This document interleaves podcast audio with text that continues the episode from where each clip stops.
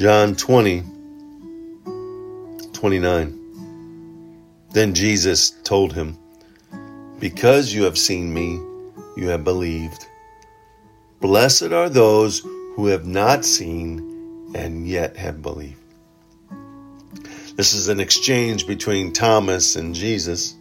Jesus who doubted, or Thomas who doubted because he wasn't with the disciples when Jesus first appeared and made the comment that unless I can touch him and feel him and put my hands in his side and hands in the nail prints in his hands and wrists, I won't believe.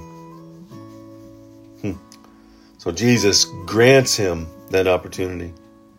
And when he does, Thomas immediately says, My Lord and my God. And then Jesus says, Because you have seen me, you have believed. Blessed are those who have not seen and yet still believe and have believed.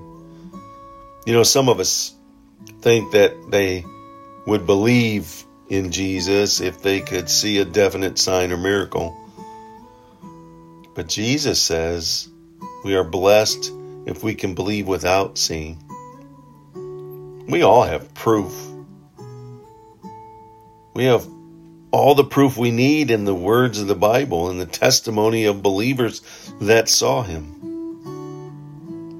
You know what? A physical appearance would not make Jesus any more real to us than he is now if we truly believe his word. Do you read his word seeing Jesus come alive? That's the life he desires for us to know He's real, that He's with us, that we have His Spirit that dwells within us, and He will never forsake us. And we can live in that truth, and we need to live out that truth so that others can see, feel, and experience Him to the utmost.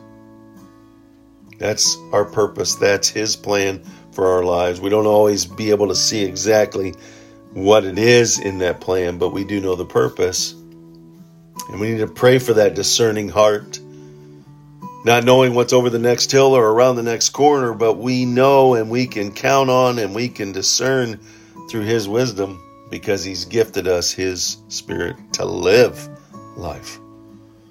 Live life in abundance, even in the chaos and the chaotic mess that's around us. His love for us extends beyond anything that we've done or could do. And if we truly believe, He grants us that forgiveness so that we can walk life anew. Walk in that freedom, walk in that life, walk in that forgiveness, and grant it to others.